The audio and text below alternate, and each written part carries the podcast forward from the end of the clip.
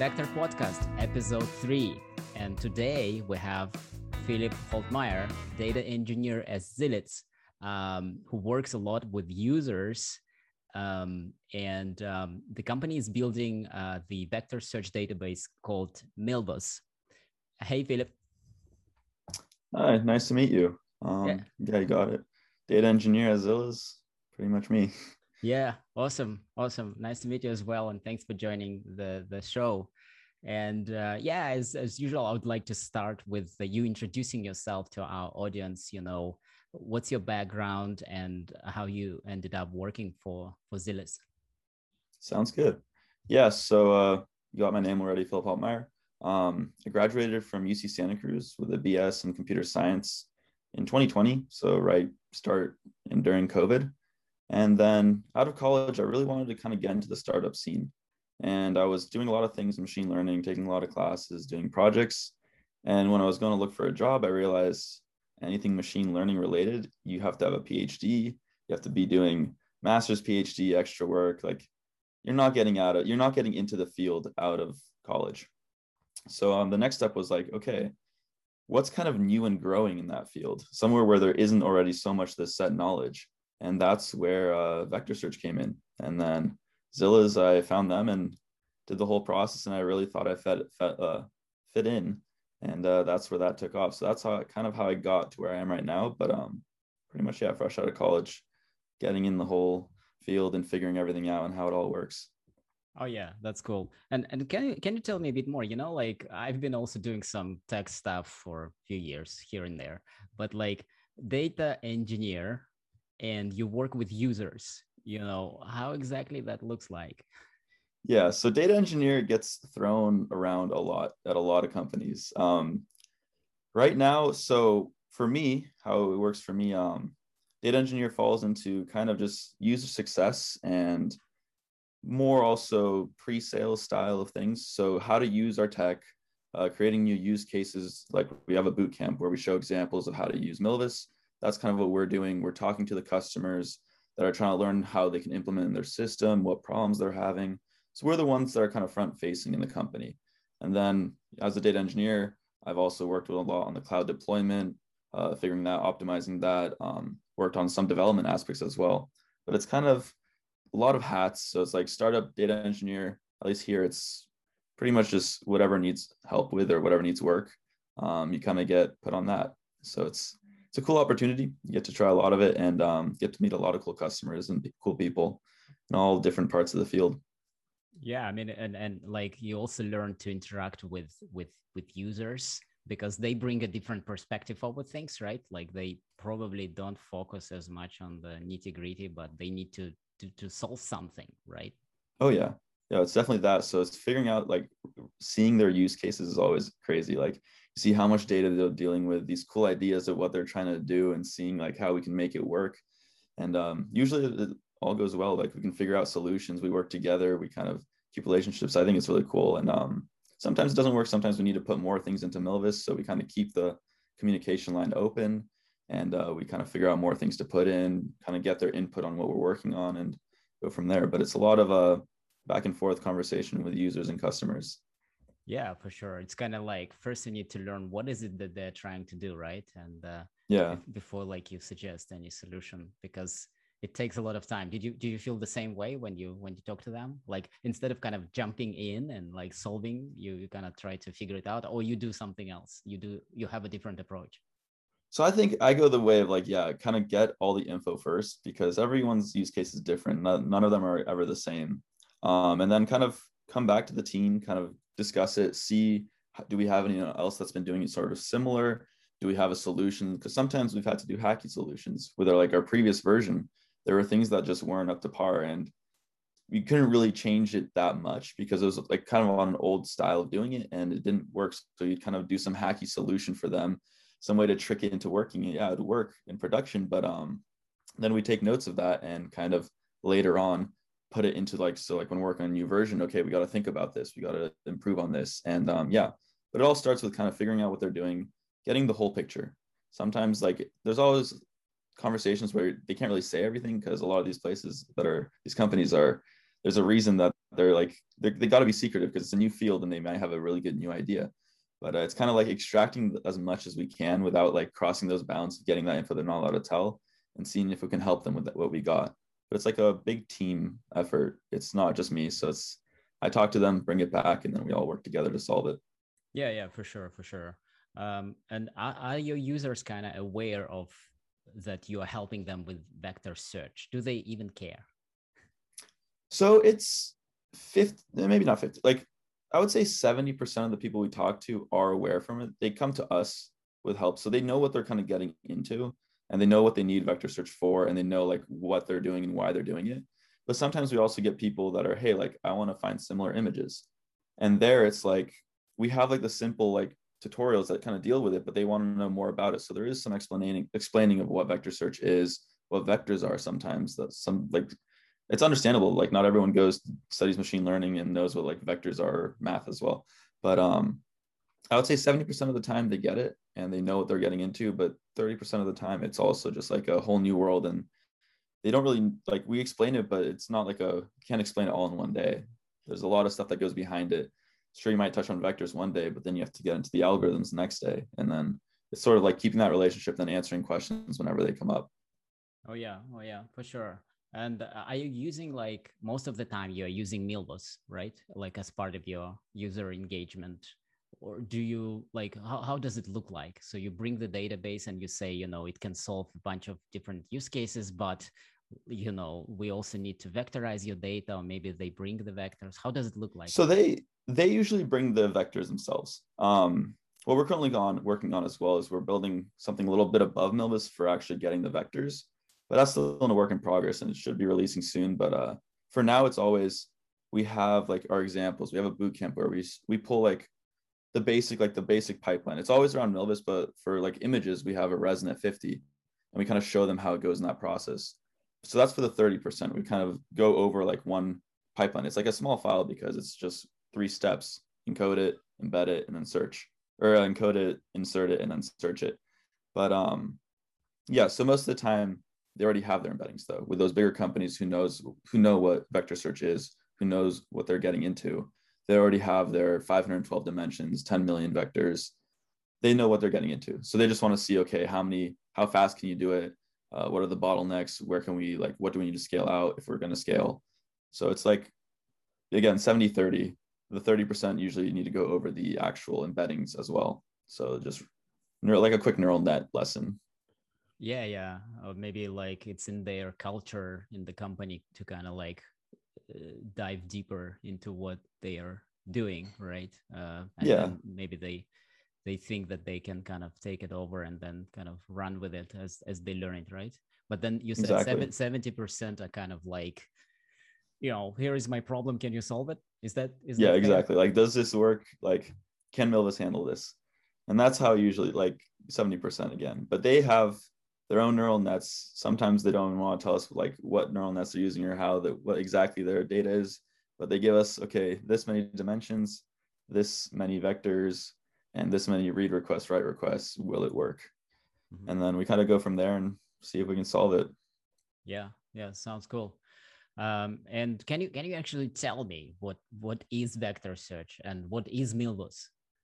Okay, sure. So uh, yeah, vector search. Um, pretty much a way to search vectors. Um, should I go over vectors as well? Yeah, I'll go over. So um, numbers and vectors, you have numbers easily comparable. You can store them in relational databases. They have like the greater than, equal to, less than. So to actually index these and search quickly through them, you can do things like B trees, which is a very efficient and very fast way of searching for a value. Vectors, on the other hand, you don't really have this um, kind of like comparison, direct comparison. You have similarity metrics, which is a math equation where you kind of find out how far they diverge. But it doesn't tell you, okay, this element's diverging this much. It's like a lump sum for every value in the vector combined. This is how different the entire thing is. And that makes indexing a little bit more difficult because you kind of start relying on more um, approximate algorithms. So this is what approximate nearest neighbor search, which is pretty much all of vector search. It's this library of um, algorithms. And there you can do clustering and then you can do graph based, tree based. So a big the big names are right now for uh, inverted file. We have FAISS. Um, that's the library for its clustering based on centroids, and then you store values in the inverted file and you search through that.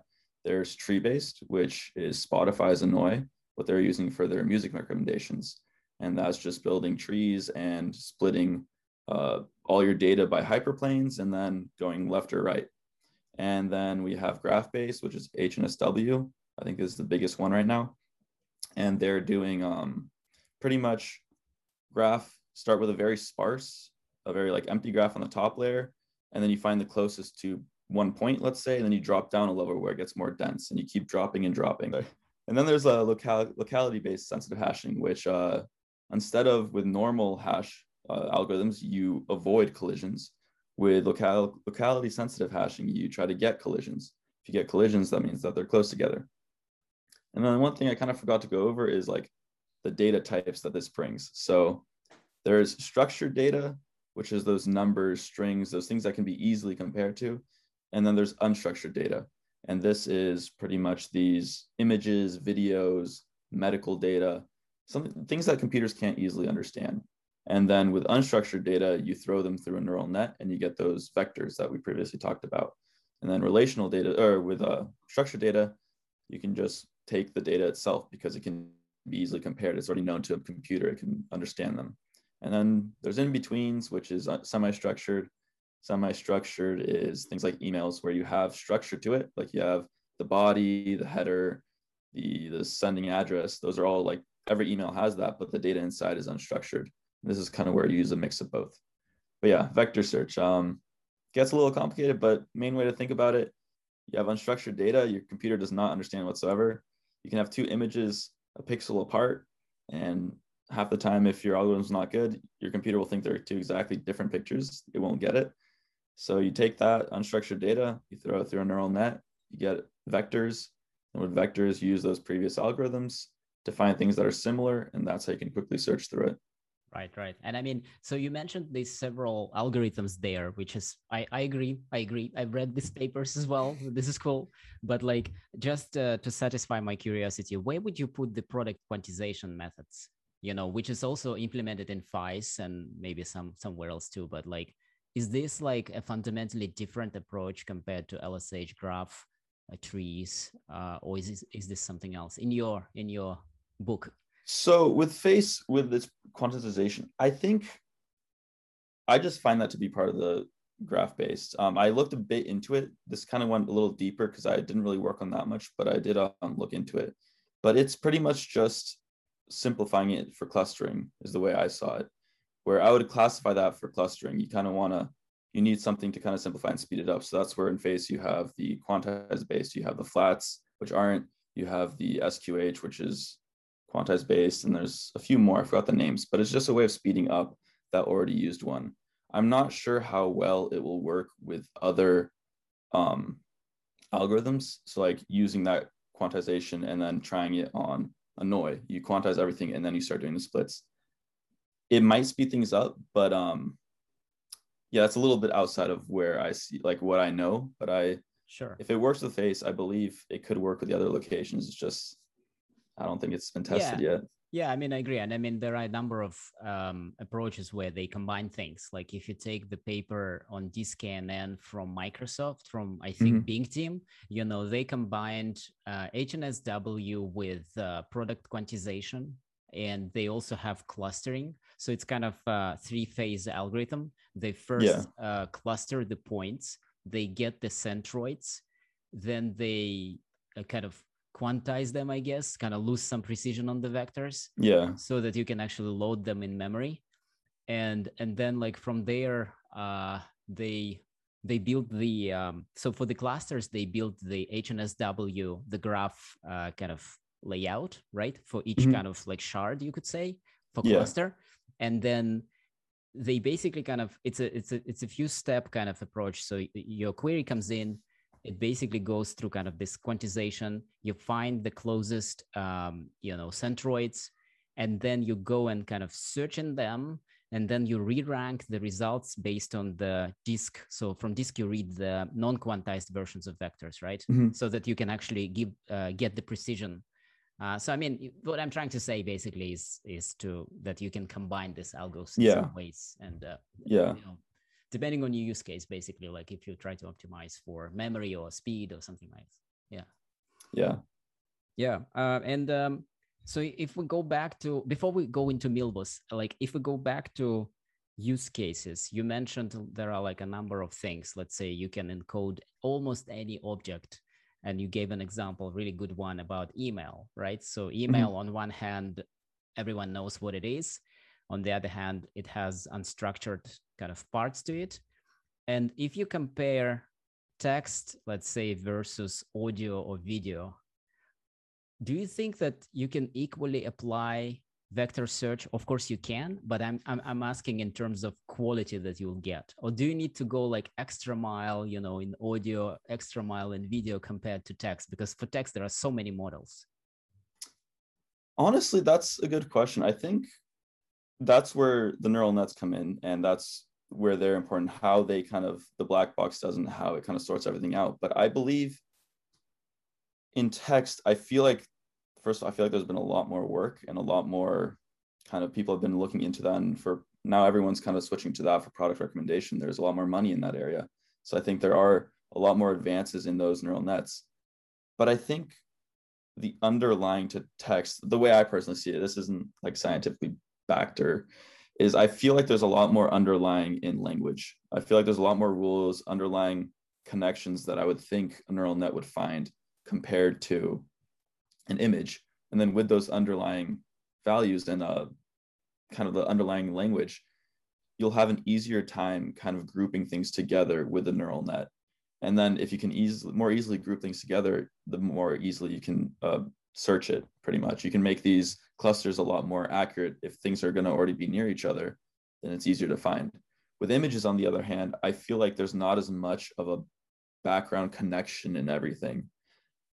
Again, all personal take, but I feel like sure an image might have the same object, but there's no like real underlying thing linking those objects. Yeah, there's the shape, but in languages you have a lot more than just the shape of an object. Mhm. So that's kind of where I think text does have a better time but in reality the way I, like i when when we look at our systems and everything like when we try like it always ends up being very close to each other.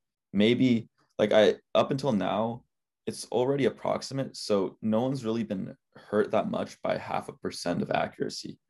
Up until like it's everyone understands it's still kind of a new field it's kind of growing in that these methods are all approximate like you're never going to get it perfect and it's really up to testing with the your neural net to see which embeddings and optimizing your neural net and then throwing because these algorithms aren't it's like for uh for the approximate nearest neighbor these algorithms aren't really learning.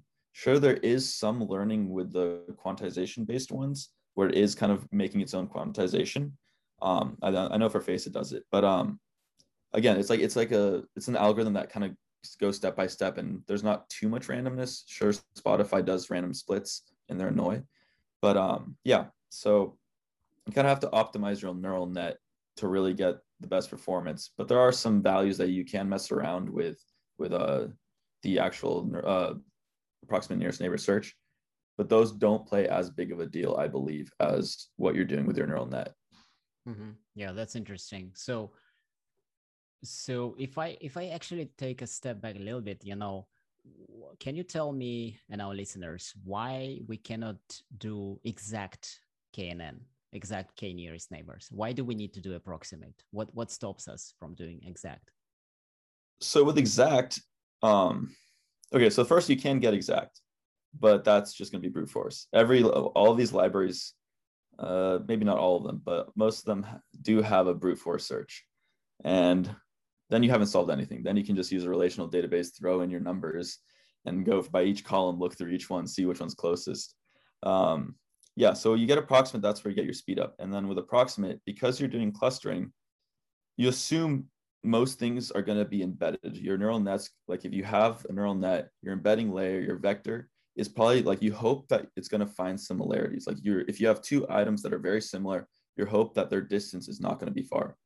But this isn't always the case. A neural net, if you have a photo of a car and a photo of a car with a bike in the background, it might for some reason focus on the bike. Again, we don't really know what's going on. There's research into seeing what's actually going on behind the scenes in the box. But yeah, these two might pop out with two completely different values. They might be in completely different clusters, even though they kind of should be similar. So that's where this it can kind of go wrong. And then so yeah, you search the wrong cluster and then you'll miss that, even though that was supposed to be a good choice. But then there's also the aspect of you're not searching through everything. You want to speed things up. You search through the top 10 matches, uh, let's say for inverted file list, the, which is centroid based, the clustering. You look at the top 10 centroids. If you look at the top 10 centroids and you find those files in there, yeah, they're going to be similar, but there might be the 11th centroid might be a very similar one, like off by just a tiny bit less. And then inside it, it might have the perfect answer.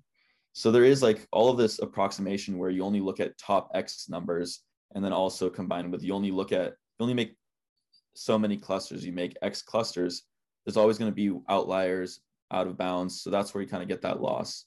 Because for the similarity search in this leading on this like will similarity search take over everything?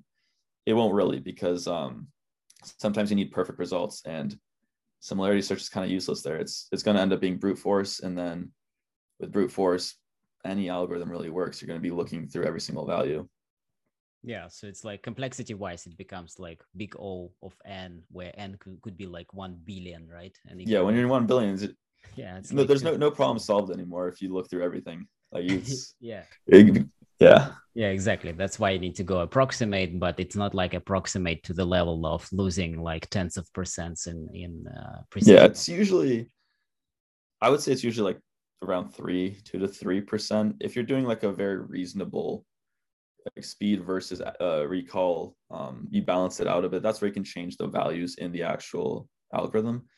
But if you keep it kind of balanced, usually 97% the average of mostly what I've been seeing.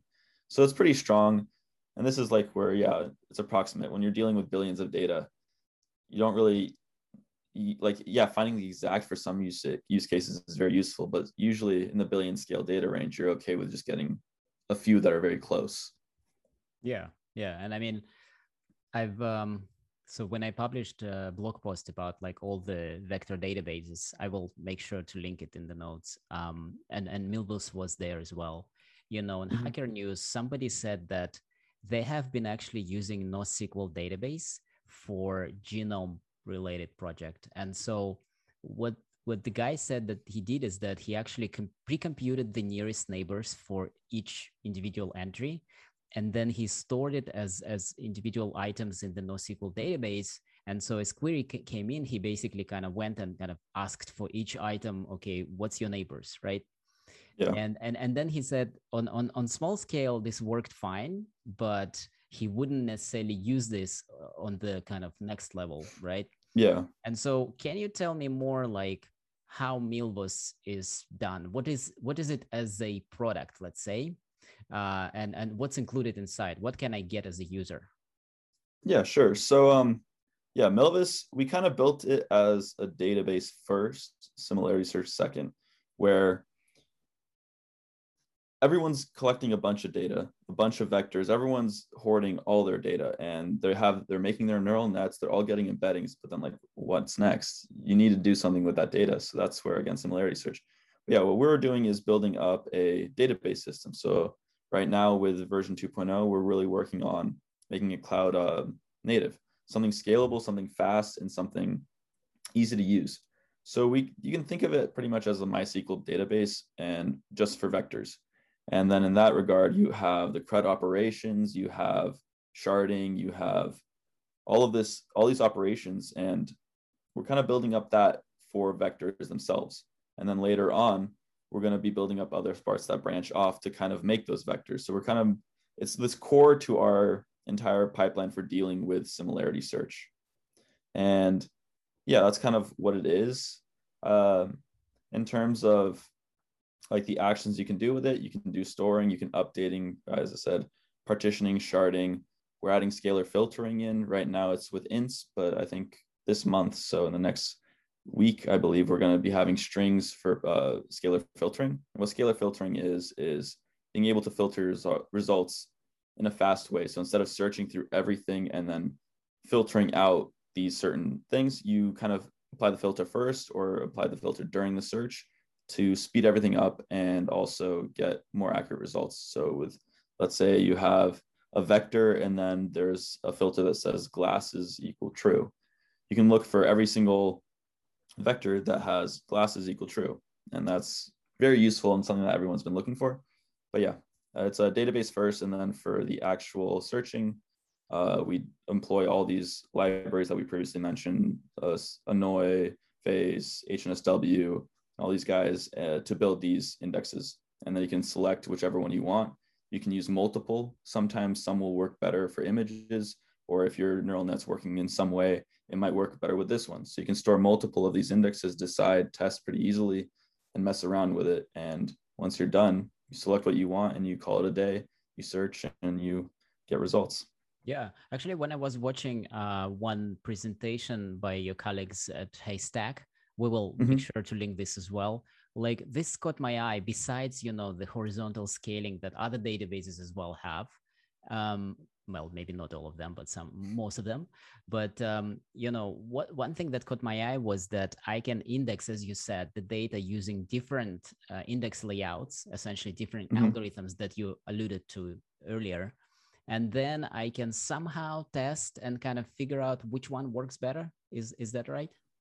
Yeah, pretty much. So we do have benchmarking algorithms, but you can also benchmark yourself as well. You, but the way is you can build up all. So every single index has its own parameters, and you can just constantly build up more. You can like build up ten of the parameters change this way, or ten of just completely different indexes. Perform a search with the same vector for each index because when you search, you can select which index you want to use. So you can just take that search, throw it in through every single index, see the results. And then if you have a baseline data where you already have it labeled and you have, you know what results you should be getting from a brute force. So when you when we do these benchmarks, it's always compared to brute force because brute force will give you the exact answers. And then from there, you can kind of see, okay, how many hits did I get? How many did I miss? And see what your recall rate is. And then you can also time these things as well, because um, some parameters, if you make 10,000 clusters within your data, that's going to take a bit to search if you want to search through every single one. So um, you time it, and then you can kind of get this ratio of speed to performance, or you, we, we usually say like speed to recall. But uh, yeah, so you can build up all of them, then go from there. Kind of if one doesn't work, you can just delete it. It'll do it in the background, build a new one.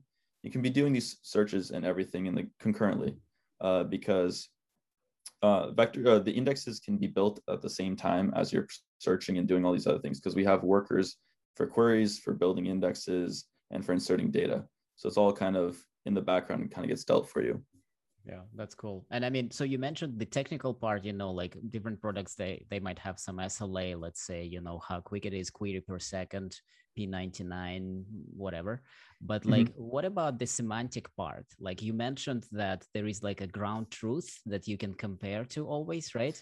But like what about the other kind of side of things let's say for people who are like let's say product managers uh, they're not very technical they will not look into these metrics but they still would like to get a way of understanding you know what's the kind of impact on the semantic uh, part of things right for instance you're comparing you know inverted index versus vector search right mm-hmm. so with the semantic part we don't really deal with that as much because we're we're assuming that your semantics are done done well by the um, by the neural net because this is where it kind of goes you compare everything to brute force. If your brute force shows that this is the correct response or this like or this wording or this wording or this wording are the top three results those are mathematically the closest most similar to your input. So that's where you kind of compare to that. If those aren't close that means that there's an error a step above because your neural net is not finding the connections correctly. So that's kind of how we compare to the the base, which is just the flat index of brute force, and we kind of pull out and we see if you're hitting the right responses. Like if that's sort of what we we we deal with, not the actual because the semantics come from the neural net, and to find that issue is more above us, like in the whole stack. If that makes sense.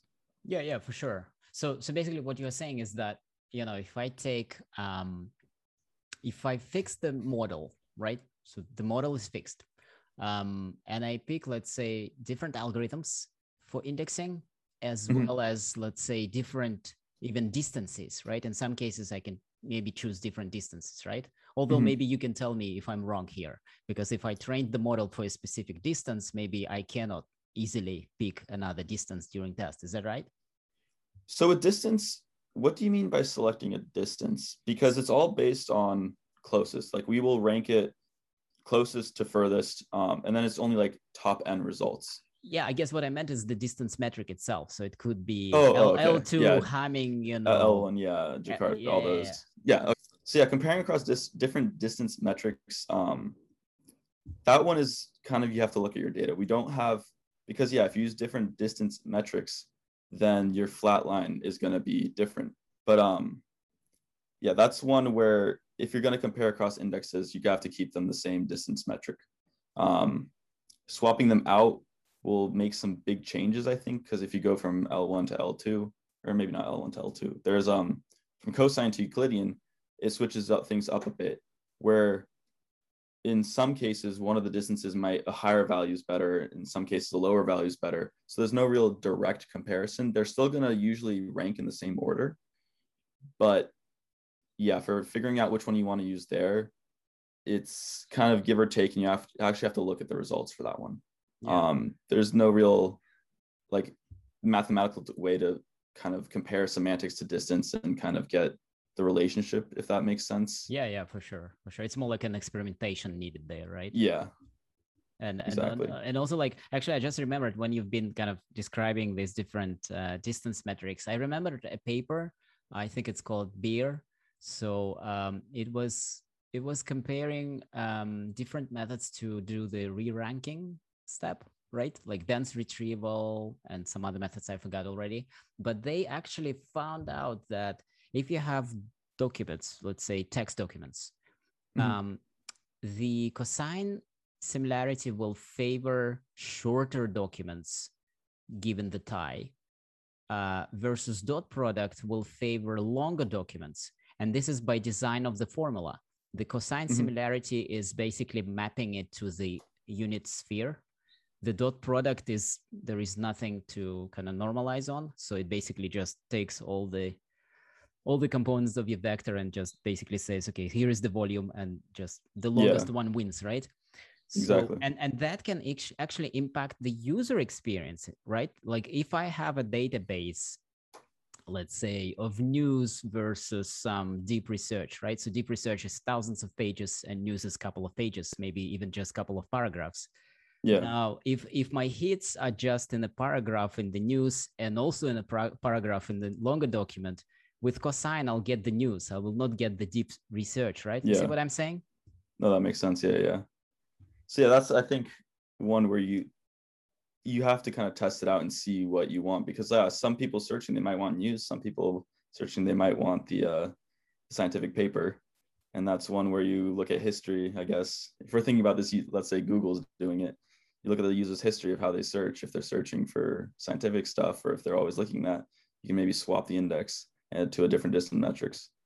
But yeah, I haven't thought of that too much in that way. That's really interesting. Oh yeah, I need to check out that paper.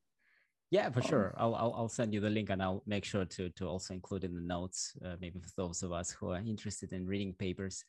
And um, yeah, so that's awesome. So you guys basically offer a database where users can mix and match the way they want, right? Um, and and then you help them to kind of do you guide the users in the process of doing this?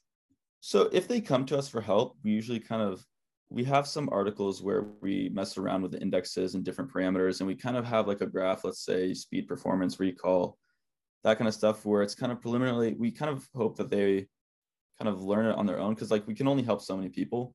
Um, so yeah, we do help out. We point to the right directions, and if it's like a really interesting use case or a really big use case, we'll kind of mess around with it ourselves and try to help out. But um, we also just hope that people mess around and then post their results. If they see that and then like we kind of the more data we get the more like it helps a lot with when people um kind of share what they're doing. Like we're trying to share as much as everything kind of get people into this get the word spread and that's pretty much open source. Like the big deal of open source is kind of getting this out there. Like competition's good new innovation's good. Just get this like vector similarity search get it hitting get people interested in it But yeah. um yeah and Yeah. and your your website has so many use cases covered like i was looking at audio search um, that was interesting like you basically walk through you know selecting a library how i will encode the uh, the song and i have a, an idea to try it out on a, a few songs that i have like mp3s yeah. and and and what i what i was particularly interested is like okay is there a way to separate like the singer voice from the musical instrument from like I, I don't know the style of this song and so on Yeah. So uh, this is a really cool one because this is one of the things I kind of looked into a lot and did some talks on.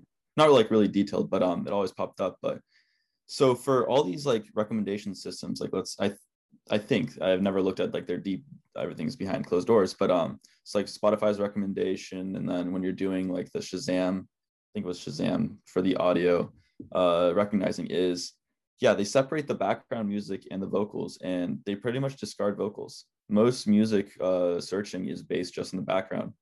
And there were some techniques. So I think there are, for separating the audio, there is like 1D uh, neural nets that kind of go in the line, and there's like time series based neural nets.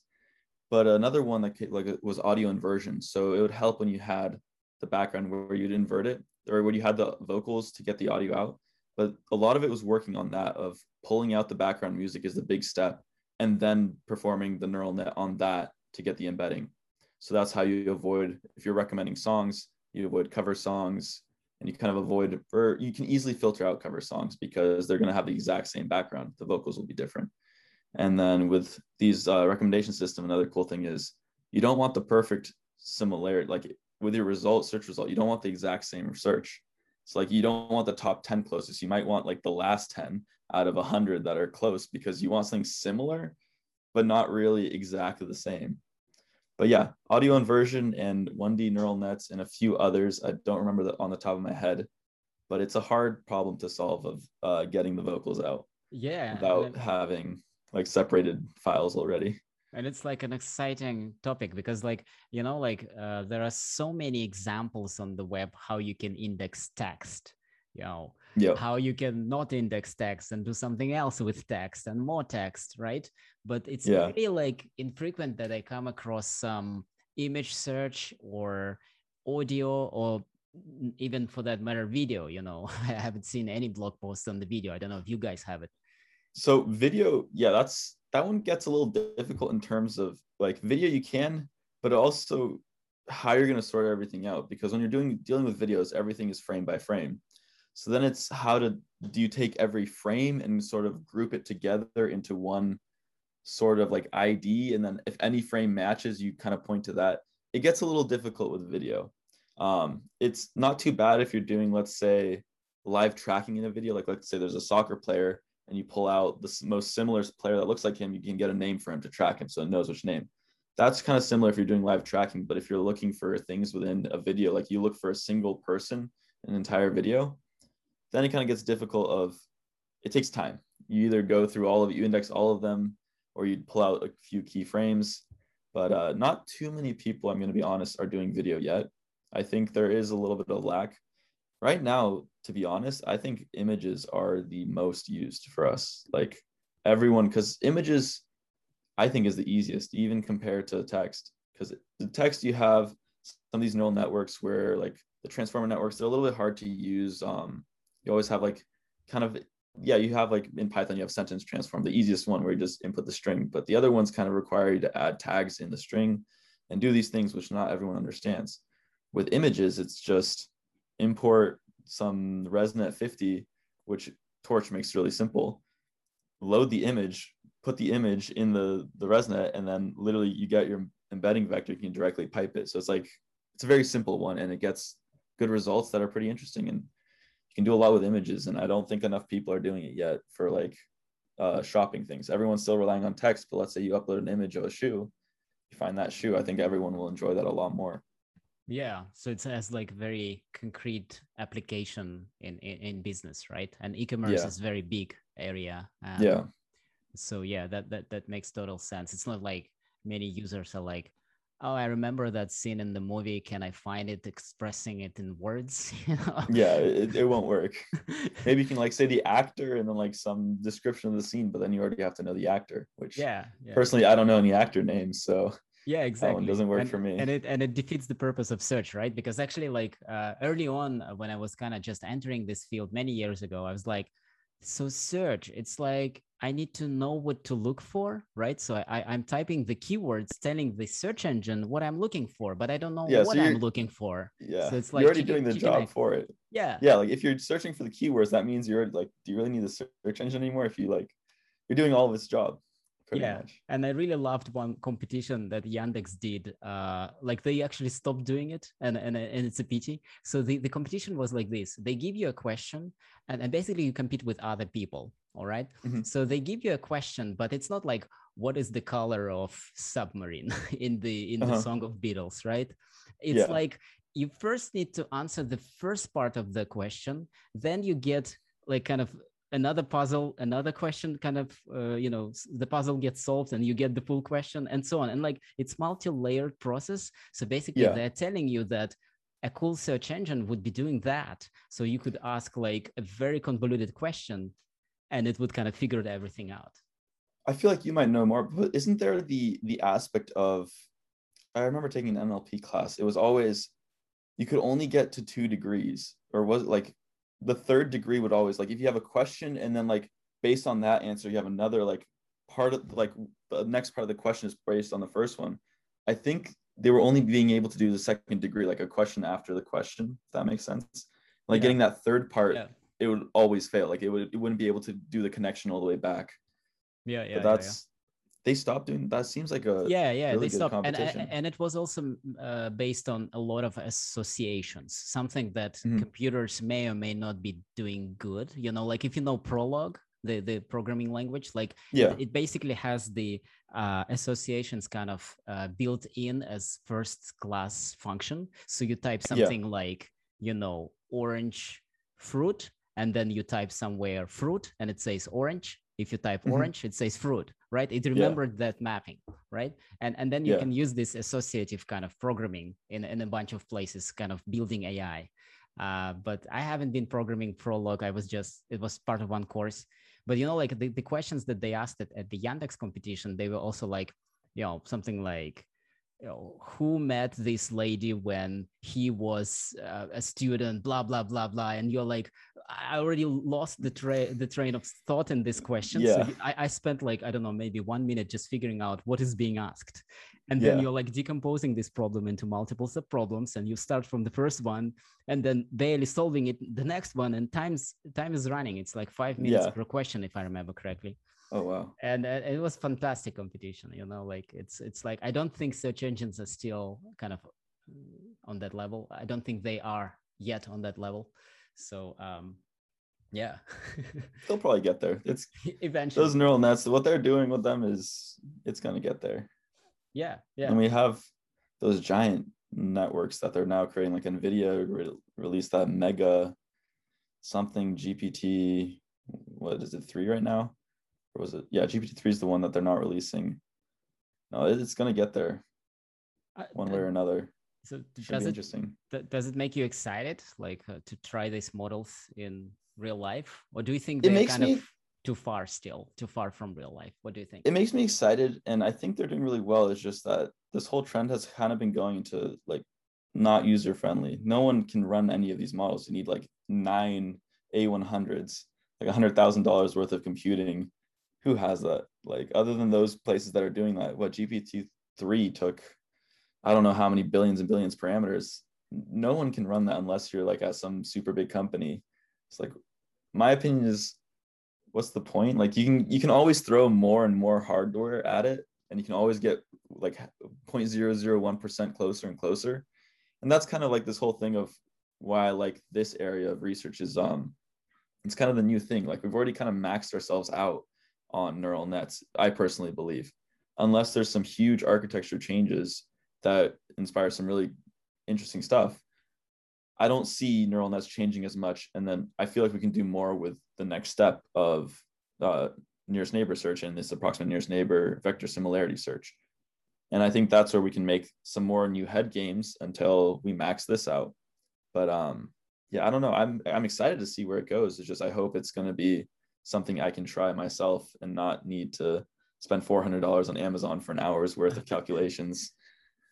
Yeah. But, um, so maybe somebody needs to work on compressing these models and sort of compressing the compute power they they actually, you know, require. But now the thing is now it's like everyone's interested when they say, "Oh yeah, we use like forty million dollars worth of compute power." Everyone thinks that's cool. That's gonna get some news, and people are gonna be interested in it. Everyone's when it's bigger, but there is I don't know.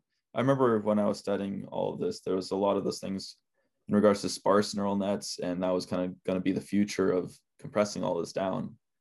Fortunately, I haven't really kept up on it too much, but uh, hopefully they're they do make moves because again, I don't see throwing more and more hardware as innovation compared to actually making it efficient. Uh, yeah, that's my take. People are doing it, so there's there's reason to do it. Yeah, for sure. It's like uh, I guess the the hope of uh, researchers is to essentially kind of emulate human brain, right? Uh, but like I think human brain has like uh, 100 million neurons, so even more, right? I don't know.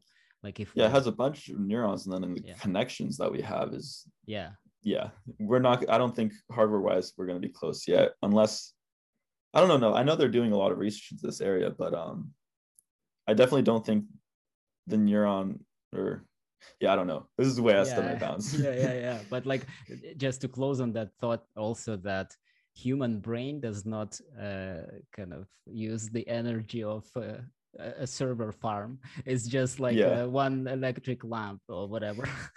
Yeah. Even less. Efficiency right there. And if you can fit that efficiency a couple of ki- kilos and that's it right? That's the device. And then so you can do is, all of this yeah there is a long way that. to go. Yeah yeah. And uh, exciting though yeah, yeah, absolutely. But actually, uh, today I've learned from my colleague Aarne Talman. I, I will make sure to also ask him to give me the, the link to this paper. The paper said that if you take a model like BERT, uh, BERT will not be able to distinguish uh, the negations.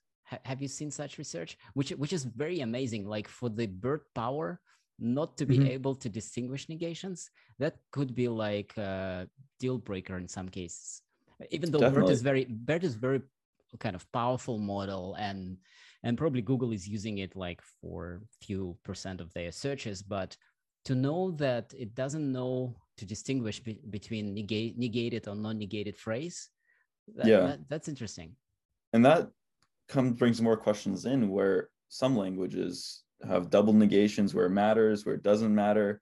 And then uh, that's like where, because like double negations in some languages are used quite a bit and they really change the meaning. So that's where it's like, uh oh, what do we do there? But um, yeah, I wonder why. I guess I, I wonder if that's something we know why, or if that's something just the black box of mystery does something there. Yeah, because if it was a rule based system, you could claim that, hey, I have the rules here, right? And uh, I've managed to encode negations. I know what they are. And yeah. maybe you run out of all possible combinations, then you add another one and another one. But in BERT, you you don't do that, right? You mask the the text and you train it, and that's it, right? It hope for like, the best. yeah, you didn't tell what is negation. You didn't tell yeah what and and you can also argue yes we also in our human brain we don't have syntax right? Mm-hmm. there, there are some studies like that. Like for instance when kids learn to speak the language they don't know what is a negation right? They don't know what is a syntactic structure or pronoun or whatever. They just mm-hmm. speak right? Um, and so we probably don't use syntax in our brain either. Like we use some you know semantic grams i don't know. Something like that. Yeah but yeah, it's an exciting topic. So, and uh, if we go back to Milvus, so so you guys uh, basically essentially uh, have built support for a number of indexing algorithms, as you said, right? And yeah. Can I, as a user, also plug in my own method? So we're currently working, or there's plans right now. It's kind of blocked off, or like there's a bunch of changes you have to make deeper in, but we are working towards doing something along those lines where we'll have a system where you can kind of bring it in. But we're also trying to add like Google ScaNN and we're working on that DiskANN. So like we are like working on putting all the main ones in, but right now you can't really do your own. And there's also another question that comes up a bunch of the time is using your own distance metric. And that's one, unfortunately, you kind of lose. Like you can do your own distance metrics, metric, but it would require you to only use flat because all these algorithms are kind of they're the reason they're efficient is because they can do some of these distance metrics. And like let's say with quantization, like they, it kind of plugs and plays together nicely. When you try changing those things, everything breaks and you kind of have to revert back to doing a flat based system. But yeah, those are the yeah, for now, we're trying to add in all of the most famous, or not most famous, but just state of the art uh, nearest neighbor searching algorithms. And then later on, hopefully, we can kind of make this thing where you can kind of code it out yourself and kind of plug it in and make it work. Mm-hmm. And and also Milvus like pays a lot of attention to scalability. So for instance, like horizontal scaling, you know, is probably vertical, right? So but yeah. but for instance, one thing that I've been thinking about is that in the whole infrastructure in the pipeline of a search engine um, one of the bottlenecks is actually getting the data right so the data comes in let's say in raw format i don't know news items images what have you now you need to compute the embeddings right at, at some good good rate right? So kind of throughput. Um, yeah. so do you guys have any work done in this area or kind of recommendations for the users? So recommendations right now or what we've been using is when we recommend is like having a server like there's nvidia's triton there's a few other ones of inference based servers and you scale those up themselves. We are currently working on that like we're calling it Towhee and it's kind of the ml pipeline scalable that goes that focuses on embeddings so like kind of doing all these things about embeddings everything embeddings and making pipelines that can scale on multiple machines and multiple gpus still in the work of progress it's pretty early stage that's what i'm currently also working on. Um, that's going to be that. Like there are people that don't know that step and that don't know what the best process is, and we're going to be. It's also open source, so it's going to be the step ahead of Milvus, and then we're going to, as it progresses, kind of interlink it with Milvus, kind of make it an easy plug and play together. But for now, it's all about kind of scaling up inference servers. Luckily, you can scale it pretty easily. Um, when it comes to videos, where frame order matters, it's a little different. But uh, yeah, it's we kind of for now with Milvus are only that storage and search part. Everything above it is up to the user. Mm-hmm. Yeah, and and Milvus and Milvus, do I only store the vectors, or can I also store the input object? Right now, no input object, and um, that was kind of like it slows things down a lot, and um, that's where sort of a a NoSQL database or something like that would work a lot better for those quick retrievals where you need exact. Um, so we for now store uh, ints and then we're going to store strings and then later on we're going to add more and more types that we can store with it. And another thing, like we're hoping to be able to also index on strings on indexes, so or on ints. So, but for now, like yeah, we don't store the objects. So in the future, when we have string, you can link the file path because that's usually what most when you store an object, you're just storing the file path. Um, but yeah, object storage is not part currently like on on in the Milvus server. You just get a ID and vector. Yeah, yeah, and then you go back and kind of link it to the other database yeah. where where those objects are stored in case you need to display them or something like that, right? So in that exactly. sense, you, you you guys are like a pure vector database. Like you store exactly. literally the vectors plus, I guess, the scalar values that I can filter on, right? Yeah. Yeah. Exactly. Oh, that's awesome. I think that covers a lot of use cases, isn't it? Doesn't it? Yeah. Yeah. And uh, I was also thinking like, um, so Milvus is open source and um, it's one of my favorite also questions, you know, like, can you speak more uh, why why Milvus is open source? What, what do you get from it being open source? So I think the biggest thing right now is um, with open source, like um you need open source to kind of get this idea out so vector search if you close source it you don't really know what's going on algorithms nothing like someplace like you don't really get the info that you want and that doesn't spark competition because if you're not in there already you need to find out everything yourself kind of do it all to just catch up and that that's already going to take a long time. So with open source it kind of promotes this competition and innovation because everyone can see what we're doing. You can see all these algorithms you can learn how vector search works and then people can kind of branch off and do their own. Sure it's competition but the only way you're going to get more users familiar with this and knowing about vector search is just get as many people doing it and get as many people trying their own routes, get as many people building up their own systems and just kind of get it out there. That's like what we want. And I think like a, that's the biggest way you can do it. If you open source, everyone can see what's going on, learn from it, and just go ahead. And then also with open source, you kind of get feedback from everyone from all different areas, from all different like you can be a student working on a project who has some great idea. Like he's not some company. So if you're like sometimes closed source, if it's not bringing money in or something like that, no one will really listen to that small student and his idea. So um, or he might not be able to use it.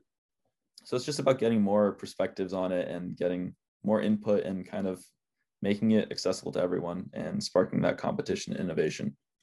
Yeah. Actually, you brought a very interesting topic. I didn't think about it that way, to be honest. And now that you said it, it, it's very logical that it may as well be a competition between some users because they are using the same tech and they have different use cases, or maybe the same use case, but they are competing like to get you know that last sort of percent of uh, precision out or whatever yeah. they're doing. Um, but also at the same time you know like when you look at open source projects like i don't know apache software foundation for that sake you know um, when you go there and you ask a question you first of all you don't have to say the company that you work for right or maybe yeah. you are that student that you said and and you know you just focus on the matter right you, you yeah, focus on exactly. what is it you, you're asking about and then if somebody is so curious even if they're competing over the same thing they might kind of casually share something, right? I mean, that's what yeah. I've seen in the in the new, um, mailing lists a lot. Like users just some of the other users they just come in and say, "Hey, why are you doing this? You know, did you consider something else?" And you're focusing so much on solving a specific problem. Yeah, I think it's just yeah, it's it's kind of innov- like with competition, there's innovation, and then with innovation, you get more people interested, and I think that's kind of like what neural nets did is it started out i don't think everyone was using it. Everyone was just using some brute force text search of keyword matching. And then as people learned about it more there's open source systems. And i think a lot of these neural nets if you're going to be making neural nets you're going to be doing research on them. You're going to be posting those papers. Everyone's going to see it build on top of it and it will just explode. I think now is that's happening with these BERT models with hugging face all this is just exploding and more people are looking into it. And it's just it's better for everything at this point. So that's kind of why we do it. There's a bit of my opinion company motto, but that's kind of yeah the reason. Yeah, it's kind of like a compound effect of of multiple kind of inputs, and uh, yeah, and then everyone essentially has you know the same goal is to serve the users the best, right? And uh, or maybe solve that specific problem they're solving, maybe even for themselves. Um, but yeah, I mean, that's that's very interesting and and and how do you like do so basically you have slack where i can go and and ask my question like how mm-hmm. do you kind of balance your time between kind of doing the actual work and helping the community so that's a hard one um right now with slack is it's people that come to us. So because this area hasn't blown up so much, it's still manageable. I'm thinking in the future when you get to like levels of these other open source projects where they have like 20,000 people in their Slack all like posting questions. Right now it's pretty manageable and you can kind of keep on top of it. And uh yeah, Slack, we made like a discourse. We kind of made a lot of like preliminary like areas that you could talk to us. And then uh yeah, there's GitHub issues, all of that. But it's also there's another aspect of like kind of splitting up the problems because if you open up a Slack, people might post their technical problems there or like they're something that might be worth being a GitHub issue because the people that are looking at the Slack majority of the time are more like user success style, not like full blown R and D deep engineers. So that's where like that's where I think the balance comes out, where the problem is of like what belongs on Slack, what belongs on GitHub as an issue. But for now, all of it's easily solvable because it's a steady inflow that we can manage and we have enough people looking at it. But we'll see in the future. That's going to be another problem to deal with, and uh, yeah. I'm interested to see how we do it. Yeah, it's like well, catastrophic success, right? so exactly. It may, it may happen, but hopefully it will be manageable in your case, and so you can you can, as said, kind of cater to that community as well as actually keep solving the and and keeping your roadmap under control because you also need to keep you know innovating in this space right and, uh, yeah yeah I, am glad it's working for you and uh, i've been also slacking a bit kind of. Slacking is not the right word but uh, slacking with big s uh, so just kind of um, um, kind of I, I saw immediately answers to my questions and and they've been like a long thread you know why docker doesn't work you know can you try this can you try that? And it's it's it, it's also like you know it's like a first impression you get about yeah. the, the database or about an open source product? Like how soon you get an answer? Yeah and we definitely try but sometimes it's also like you're working on one problem and you have another problem that's completely separate. It's like it's a big system. So jumping around between but then it's also okay let me find someone to answer that for you. So you go internally look for someone hey can you answer this? But uh, hopefully it's working. I think i think we're pretty quick on our responses. Maybe like overnight it's sometimes difficult with sleeping and everything but uh yeah we try to get responses whenever we can. Yeah and it's working. some people are like yeah. in china i guess. So like i don't know like yeah. it was like five hours difference with my time zone and sometimes with yours is yeah it's probably five. Mine's yeah. 14 so. that's like you ask you ask one question per couple days right? Yeah. Uh, it gets interesting with the technical like very deep questions because then i have to kind of bridge the gap of time try to find solutions on my own to why it's going wrong but then also once five o'clock hits for me i can pull in the external knowledge from the other team. But it's yeah. fun. This needs to be solved with vector search. Like uh, i don't need an exact answer just an approximate but faster. Oh yeah we, we were we're working on that. We're trying to apply it to like a chatbot for um like all problems that you have. It's been working okay but uh we're working on it trying to get more questions kind of get build up a data set. That's the issue with everything just building up that data set yeah absolutely. So that it will make sense for the chatbot to kind of because chatbot wouldn't create answers. Well unless it's some generative model. Yeah uh, gpt-3 for our questions. Make a story might, out of it. Yeah but then it might be hallucinating as well. In some cases it's okay though right yeah one out of ten is the correct answer. The other ones are all just like burn your computer. Yeah if you want to have fun with you know you don't need an exact answer. You just okay hey buddy how are you doing? Uh, yeah. so yeah that's fantastic. So uh, we're slowly moving to to why section even though i didn't say all the sections but we kind of mixed what and how together in many ways mm-hmm. and you you handled it really really well. Um you know the why the why question that i really like to ask everyone on this show is uh, kind of what motivates you to be part of vector search development today? I think for me the biggest thing i, I went over a few times is everyone's storing all this data. And like it's so like it's a huge amount at like all these companies. And then just the next step i want to see what we can do with it. Vector search is one who knows? Maybe vector search might not be it. But in that chase for figuring out vector search for like perfecting it something new might pop out and kind of ride this wave of what's next and that's kind of like why i really like vector search right now i get to learn about all these things I still get to like throw my ideas into it and still kind of have them matter. Like the previous, like the wave that's passed already, it's kind of gone to the point where you really need to have this deep, deep knowledge to actually be able to innovate. You do also with vector search and all of these things, but it's a little bit more fresh, so more if that sort of makes sense. Like I like to, I want to ride that wave wave of freshness and kind of the next step of dealing with these huge data amounts. Yeah, that's that's that's amazing, and and also I think uh, I've read somewhere on on Twitter one of the founders of Y Combinator.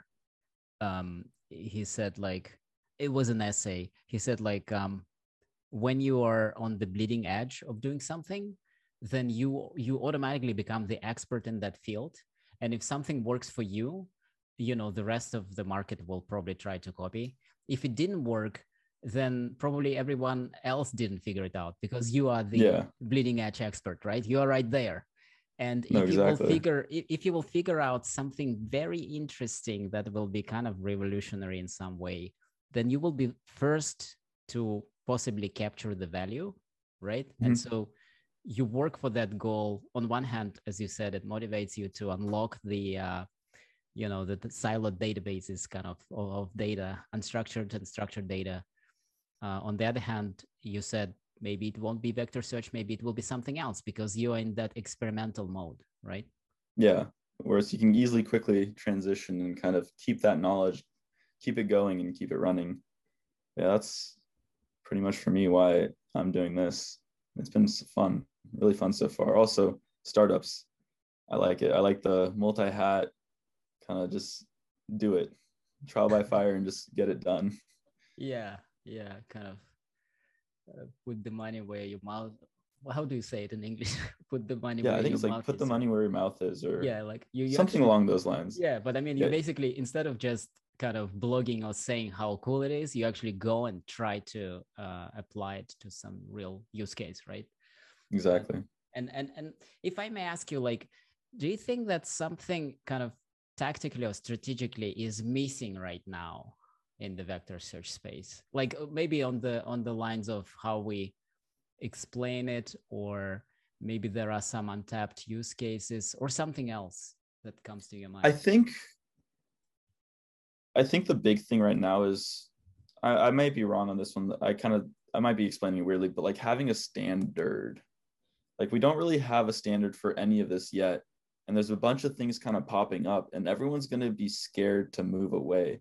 So like i feel like elasticsearch i don't know too much about the history and like what's going on but like everyone's a bunch of people have built up their system on that and it's kind of been a standard for doing that text-based keyword searching and that kind of stuff.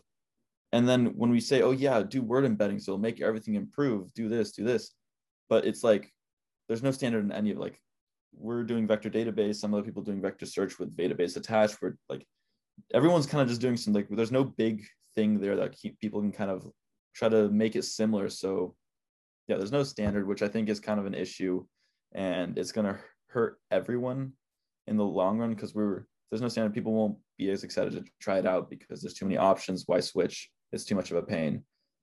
I don't know if that kind of made sense but that's sort of what i'm seeing as an issue right now but um it'll yeah.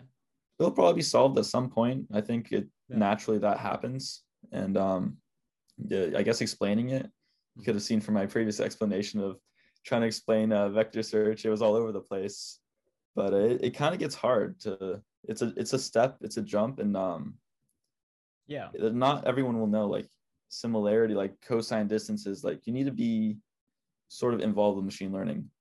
I think the best way of around that is just making full pipelines for people where you just put an image in, you get your result, and then go from there. And then from there on, they can start messing around with it. But uh, in time, everyone I think will have that, and everyone's working for that. Yeah, I think uh, what you said makes a lot of sense, and thanks for bringing up this topic, you know, standardization, uh, because um, on one hand, it basically points us to to think that this field is still fragmented, right? Um, mm-hmm. I've I've blogged about it. I had six databases, and then one evening i get a comment on the blog that hey we are the new kid on the block. Can you add us? Yeah. That's the seventh database right? So how many more there are? Probably yeah. tens? I don't know. Oh yeah. Always popping up. But it's like it's good for innovation. It's just like we're competing against ourselves. Like we're competing in everything but no one else really cares. Like like we can all compete against each other but the people that are actually going to use it are going to be like look at this mess. Why like why would we go into that area? Yeah. But, uh, and th- there was actually you know if you know the relevancy and matching slack um i don't know if you're on it it's like a community of all search enthusiasts mm-hmm. consultants. i think i am. Yeah yeah yeah it's, it's it's it's fantastic place. I'll also make sure to link it in the notes. And there was like one very interesting piece on like actually touching on what you just said you know there was like a heated discussion uh, on uh, like how should we call it pre-filtering single stage mm-hmm. filtering something oh, filtering yeah. and you know like when you invented that you go to your users and you say yeah today we released a single stage pre-filter after filter filtering so please use it right and then yeah. some other company comes and says no we invented another one it's called after after pre-filtering single stage with double substages you know? I'm just making yeah. it up obviously. No, yeah, no, i know I'm, exactly I'm, what you mean. I'm exaggerating right? And then that's what you said right? Eventually it will hurt the users because they will say oh no no no i have that single stage filter after filtering. I will not go and switch it to another one right? Yeah. No exactly that. And it's just but i i think it's it's all young. I, i'm like kind of new to this whole field of how things work but i think it's natural for these young someone like everyone's going to race to the top and see and mm-hmm. you just got to do what you got to do but uh it's interesting how it's all going to play out. If if there is going to be more communication between everyone, if there's not, I don't know. It's yeah might be a little bit above my what I'm doing, but uh, we'll see. Future yeah. awaits with all of this. But I, I still feel like um, in the end of the day, you really need to focus on the users, right? You're oh, not, yeah. You're not focusing on inventing a new term book or a new dictionary for vector search. Eventually, it will be published, by the way, I'm sure. There will be so yeah. many terms, it will be published. But like, we need to work to that. yeah. Yeah. No, I agree 100%. So, hey, Filip, like, it, it's been really great discussion. And I was thinking, like, would you like to announce something to the users uh, of Milvus, or maybe those who are not yet using Milvus, but they would like to try it out? Yeah, so we have Hacktoberfest. Um, get involved, and it's a pretty easy one to check out and see how our system works. And we are releasing a general release candidate, so pretty much our kind of tried and true Milvus 2.0 in the coming month. Mm-hmm. And you also mentioned that other system, Towhee. You said what, what is it about? Towhee. And and when Towhee, is it available? Yeah, Towhee is a ML pipeline software, kind of simplifying, mainly for embeddings, and it's all about embeddings and kind of making these for you. So it's a pipeline system everyone can operate, and um, everyone can upload their solutions if they want to, download them, and uh, yeah, still in a work in progress, but look out for it because I think it's going to help in a lot of these areas. Yeah, that's super cool. Um, that sounds very exciting, you know, to kind of take this package and, and kind of plug things in and try it out for real on, on the real data. Exactly. That's fantastic. Thanks for doing this. We'll make sure to, to also kind of mention this in the show notes uh, or link if, if by the time it's, it's there. Um, yeah, awesome. Uh, thanks, Filip, so much uh, for your time, for going so deep with me on, on, on even philosophy behind neural networks and, and, and sharing your ideas uh, and, and, and thoughts. Thanks so much. And uh, I hope we can make another episode at some point down the road um, if you're open to it, uh, especially as the company matures and the product matures awesome. and you get Definitely. more and more use cases. So I'm looking forward for more blog posts as well. Awesome. Yeah. Yeah. Thanks for having me. It was a really fun discussion. thanks so much, Filip. Bye-bye. Bye.